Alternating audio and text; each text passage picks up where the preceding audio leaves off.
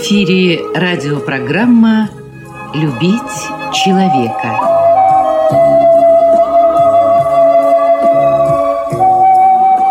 У микрофона автор и ведущий радиопрограммы писатель Константин Антишин.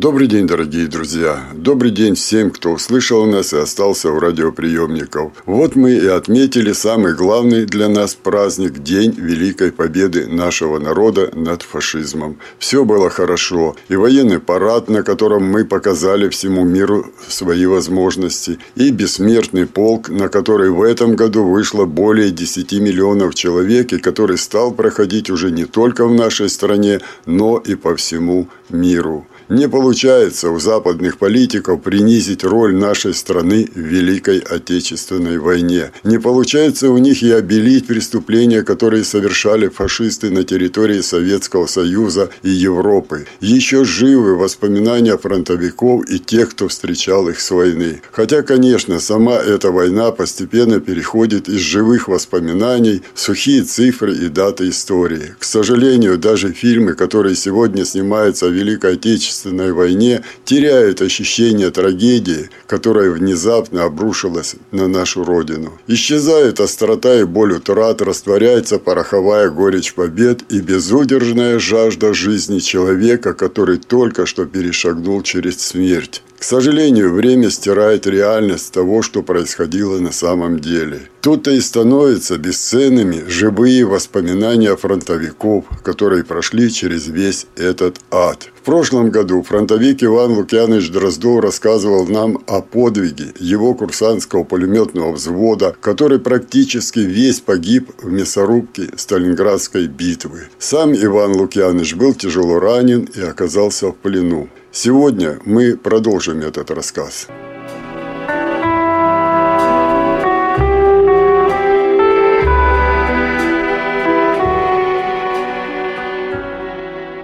Меня ранило тяжело, и немцы в плен взяли меня.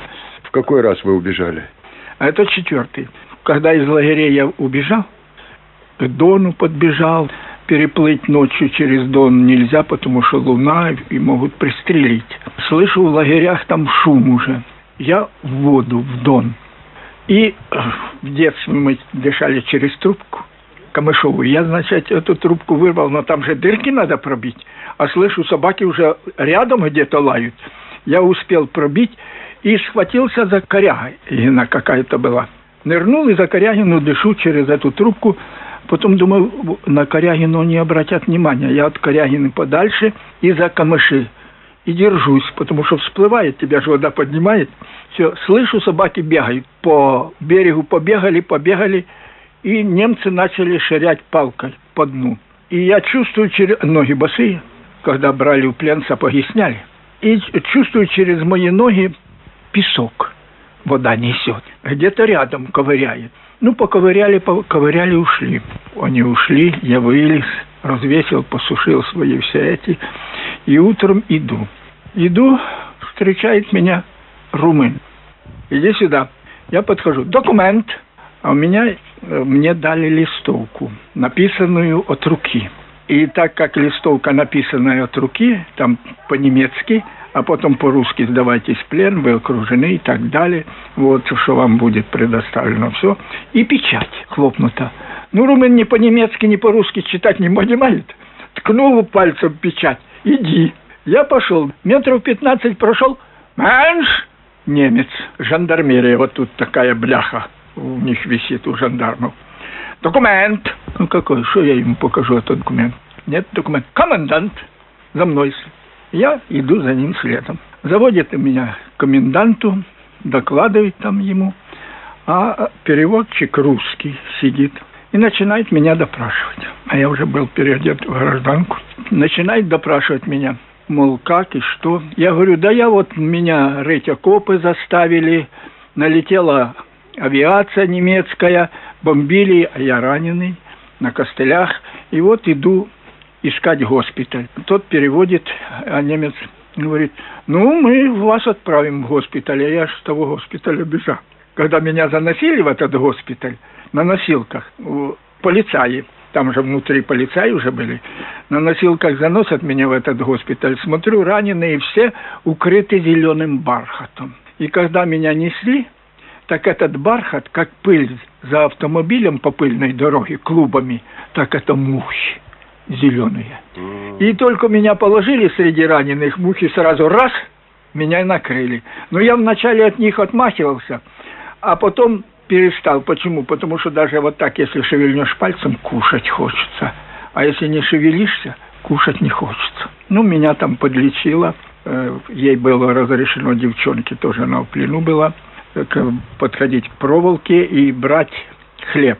Ну, и она бинты мои там сушила, в общем, подлечила. Комендант не дождался переводчика, я начал отвечать. Какое вы образование имеете? Я говорю, четыре класса. Не стало говорить. А офицер тогда, комендант говорит, мы вас пошлем учиться на немецкого офицера, подлечим, вы грамотный. Это какой год был? 42-й. Они еще надеялись, что они выиграют, им еще не давали хорошенько. Конечно. Они еще рассчитывали, что не обязательно убежит, так где-то будет все равно он наш. Никуда он не денется. Мы вас будем учить. Я говорю, ну хорошо. Ну идите подождите на ступеньках до деревянной ступеньки. Я сел на ступеньки, смотрю, там лошади, немцы подковывают лошадей, а через улицу бабы сидят. Ну, кто будет следить за будущим офицером? Хорошо сказано. Да. Я поднялся и через улицу к бабам прячьте. Они меня вот одели в эти брюки. Иду, сидят двое. Баба и мужчина. Ну, лет по 20, по 30, вот так им. Ну, мне 18 лет, пацан. Ну, что такое? Я им честно рассказываю, что я вот убежал. Этот говорит, ну, пошли. Заходит хутор, не помню сейчас, не то хороший, не то еще какой-то хутор. И сдает меня немецкому коменданту. Я же рассказал ему, и он отдает немецкому коменданту. Меня сдает. Ну, немецкий комендант, я говорю, я вот раненый. Ну, немецкий комендант говорит, завтра машины будут идти, мы вас отправим в госпиталь.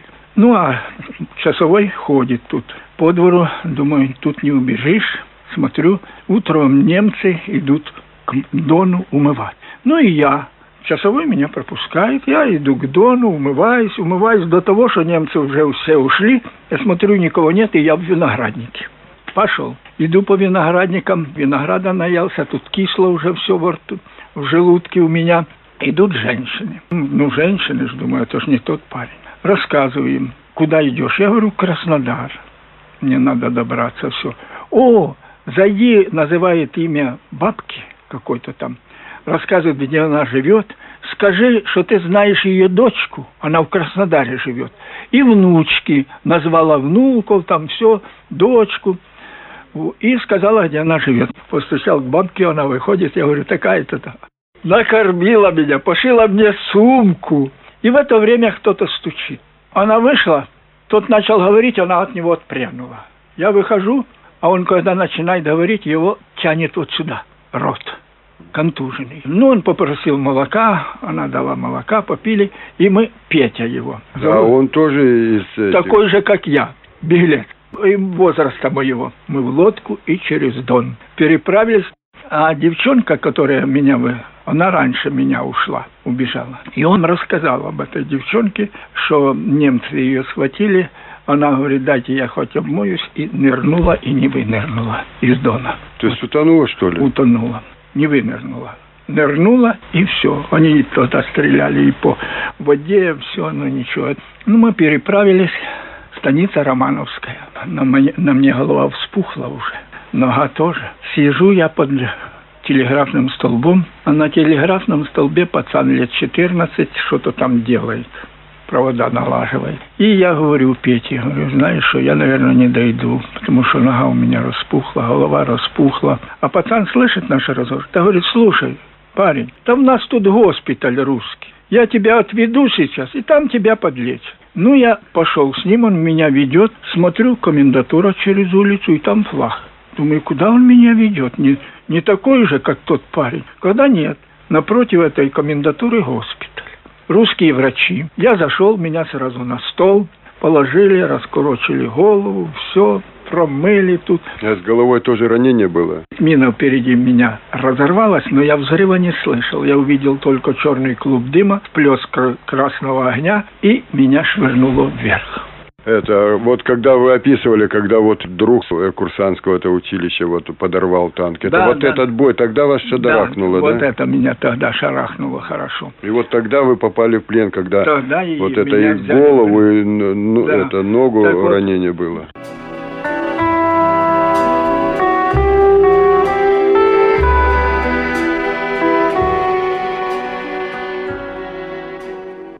Конечно, получили на меня похоронку. Мама, увидев меня, страшно обрадовалась. Вот, обмыла меня. Я говорю, а папа как?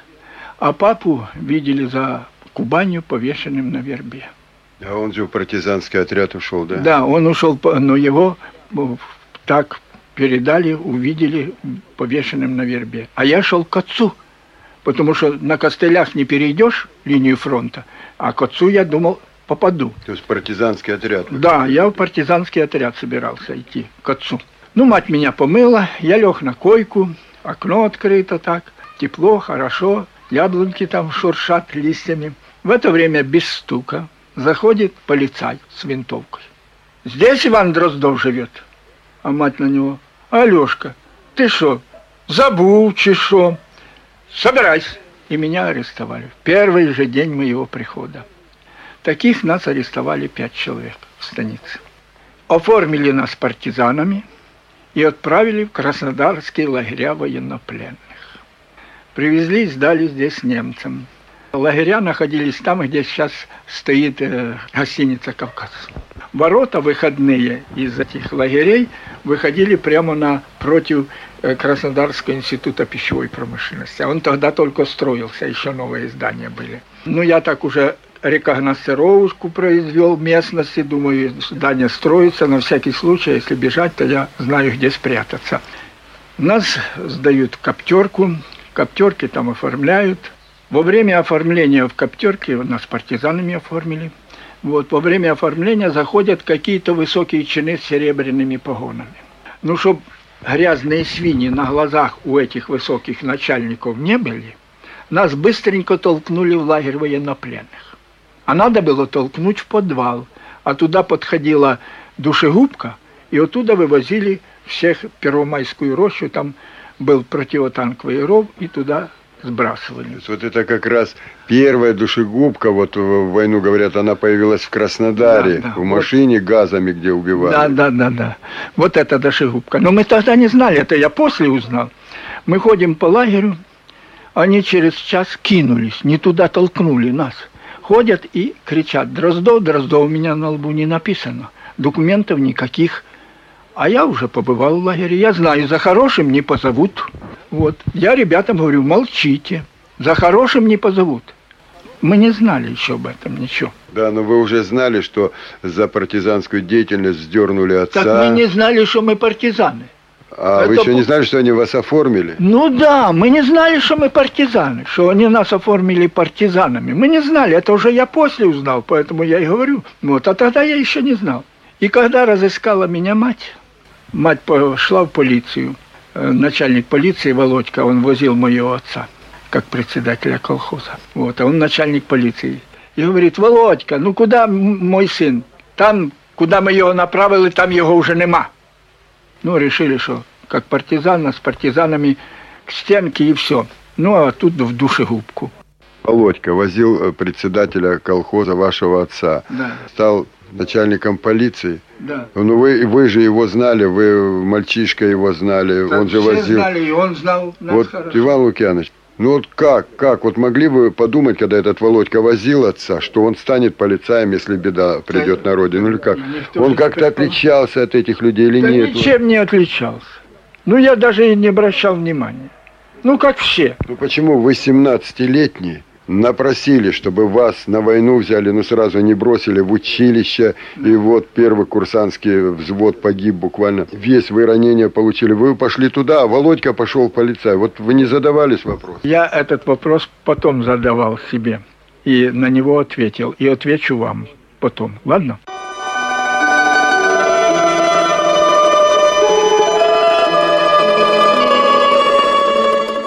Я отвечу на этот вопрос. Но пока сейчас я хочу дойти до... Пока мама, ей в городе сказали, где этот лагерь, сказали, как меня найти. Она подошла, а нас на работу брали утром.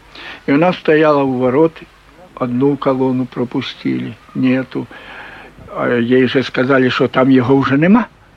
Она думает, может быть, и в самом деле сердце ее ёкнуло. Нету. Стоит одна колонна прошла, нет. Вторая колонна прошла, нет. Третья, нет. Четвертая, пятая. Наконец, шестой я иду во втором ряду. Она увидела меня. «Ваня!» как крикнет. А в это время офицер немецкий стоял, у него собака. И он собаку спустил на маму. Собака сбила маму с ног. Она кошелку выронила а красная была вымощена булыжником, молоко разлилось по этому булыжнику, шавки тут сразу же набежали лизать это молоко. Мама там собрала, что осталось, оббежала вокруг квартала и подходить к нашей колонии уже боится. А часовой идет недалеко, так вот с краю меня. Я говорю, майный мутер. Моя мать, мол, пришла, разрешив. Он говорит, выйди. Я вышел, маме махнул, мама подошла ко мне, передает мне кошел. Она смотрит на меня. Я говорю, мама, я убегу. Куда ж ты, сыночек, убежишь? У нас каждую ночь обыски ищут тебя. Потому что вызывали по лагерю, а мы не отзывались. И они решили, что я уже убежал. Но убежал я в декабре месяце. Мороз сильный, а с 42 на 43 год зима была суровая. Нас привезли на кирпичный завод – мы из вагонов, железнодорожных вагонов, носили снаряды в печь отжига. Там они устроили склад боеприпасов немцы. Через каждые 6 метров по нашему пути стоят автоматчики немецкие. Я моряку, у него кисти руки не было. Ну, ему лет 25, наверное, было. Я говорю, знаешь, давай бежать. Он говорит, ты что, спятил? Через каждые 6 метров стоят. Как ты убежишь? Я говорю, а я убегу. Я подхожу к немцу, говорю, у меня там брод, хочу немножко эсен. Он разрешил мне, я из рюкзака высрал последние крошки в рот, пошел снаряд взял, принес и выглядываю из печи. А в 15 метрах сушильный сарай для этого, для кирпича.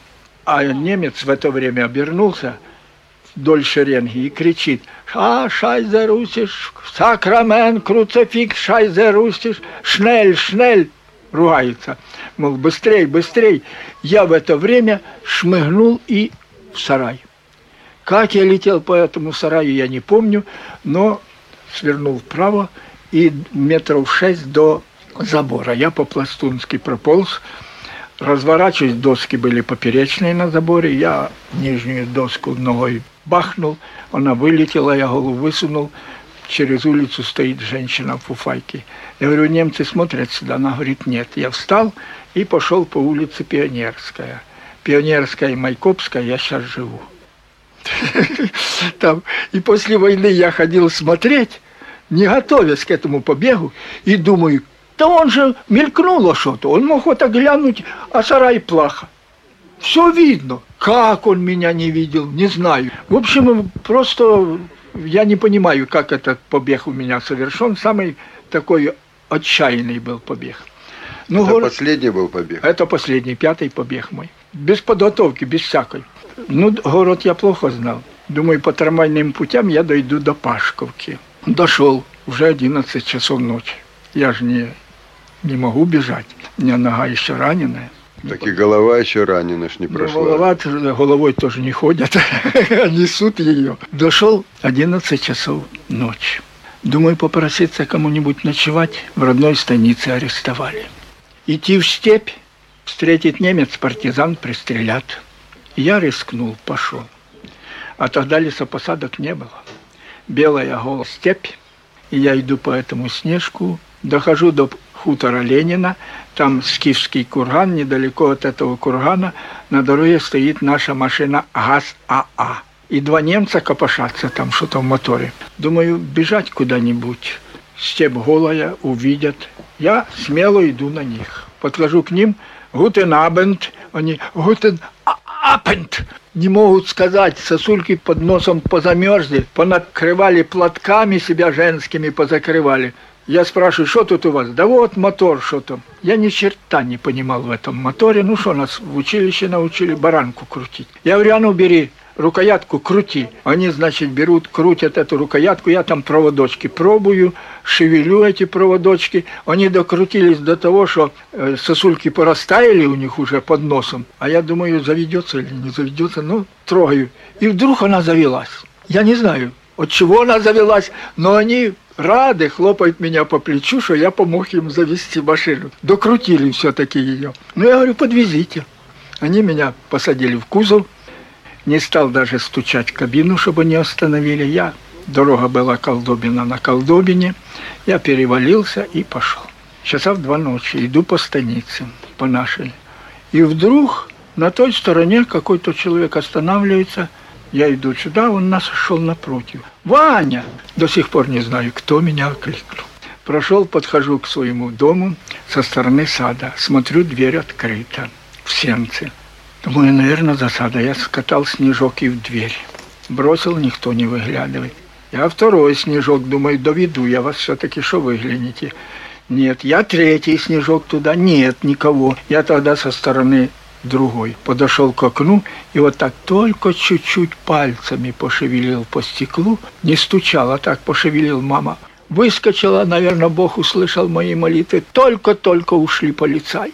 Ну, она меня сразу обмыла в шей, тут загребла с меня все. Ну, куда же я тебя спрячу? И вот женщина, 37 лет, крестьянка, додумалась. У нас соломенная крыша была. Она выбрала солому из гребня, меня туда всунула ногами к трубе, чтобы теплее было. А утром ходит и камышом прикрывает этот гребень и говорит, вот ветер разрушил крышу мне. И вот первая ночь. Я лежу там. Слышу, где-то в час ночи со станичной управы полицаи едут. Подъезжают к нашим воротам, заходят в хату. Мати, він десь тут. Лучше скажи, а то ми перериємо, все одно знайдемо, тобі хуже буде. Та шукайте, хлопці, ну ви ж вчора були, лазили, то вчора, а то сьогодні. Полезли кочергой там в этой ком, в печку, комин, пошарили, я слышу, как они там шарят. Залезли на чердак, вилами по углам ширяют, ходят подо мной, а меня кашель душит.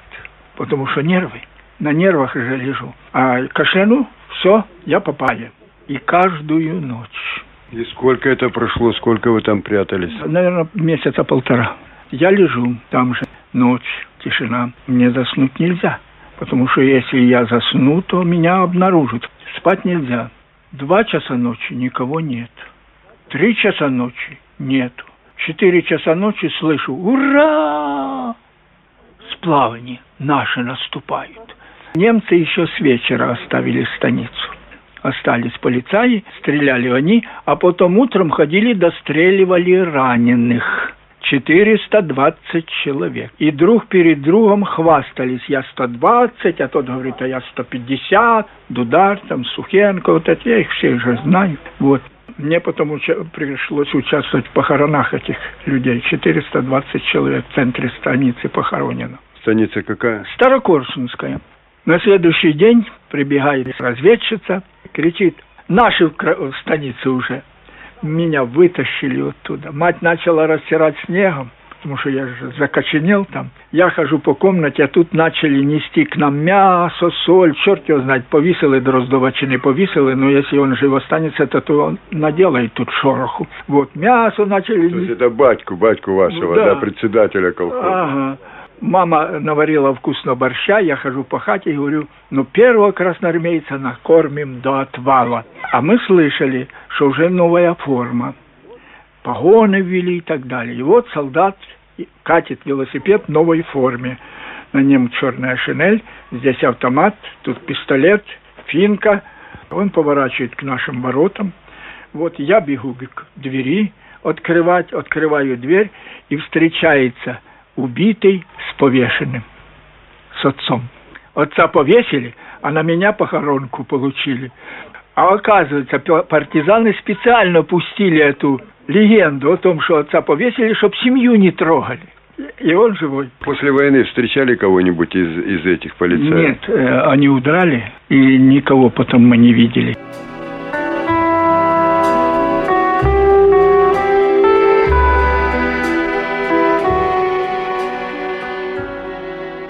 Вот о Сталинграде очень много разговоров идет. Ну, там буквально э, берег Волги этот, который держали, там э, сотня метров всего, там, может, чуть больше, чуть меньше, окопались наши, что ну зачем были такие жертвы, что вот ночью завозили пол, а за день э, он уничтожался.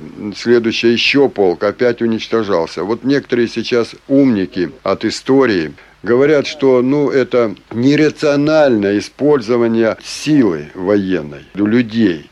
Зачем так было? Вот ваш взгляд, и как человека, который э, видел это все, которому, может быть, первому и поддержать их, зачем нас так много там погибло? Вот то, что вы сидите здесь, это, наверное, чудо. Наш полк, 2360 с чем-то человек, держался месяц, но мы с места не сошли. Мы первыми встречали танки ГОТА. Вот. И мы держались. Там нет ни одного квадратного метра, где бы не разорвался снаряд. Такие были бои. Четыре раза переходили из рук в руки это. Но надо было держать. И почему? И если бы мы сдали Сталинград – то мы бы проиграли войну не потому, что мы сдали Сталинград, а потому, что Япония бы открыла бы фронт, второй фронт. И на два фронта мы не смогли бы, потому что мы туда, на север, на, на Урал, в Сибирь, все свои заводы перебросили с запада. Все бы это поглотила бы Япония, а на два фронта мы не смогли бы. То есть вы имеете в виду вот то соглашение, о котором э, сейчас только редко упоминают, ведь было такое соглашение между Гитлером и Японией, да. что как только гитлеровские войска возьмут Сталинград и перейдут на другой берег Волги, Япония да. открывает фронт. Да. А наши войска мы же оттянули оттуда, чтобы да. здесь удержать. Ну, и тогда бы Япония, можно сказать, как Гитлер по Европе прошел, она могла бы пройти э, Дальний Восток и до Урала. И вот попала. Вот вы это имеете в виду? Да, вот именно так. Вот когда мы разгромили Яско-Кишиневскую группировку, я видел этих немцев, пленных уже. Вся лощина серая. Оттуда вытягивается колонна по шесть человек. Вот. Дело в том, что один из генералов попал в плен под Сталинградом, Паулюс, Паулюса Шумилов допрашивал, я и дом тот видел. Он говорит, ну почему вот вы решили сдаться? Он говорит, мы не сдались, мы выдохлись, мы уже воевать не могли, уже выдохлись просто. Да мы до сих пор еще не осознали величие этой победы. Ведь если бы не эта победа, Америка ничего бы не сделала, если бы Россия не поставила преграду Гитлеру. Вот какая это победа. Это величайшая победа.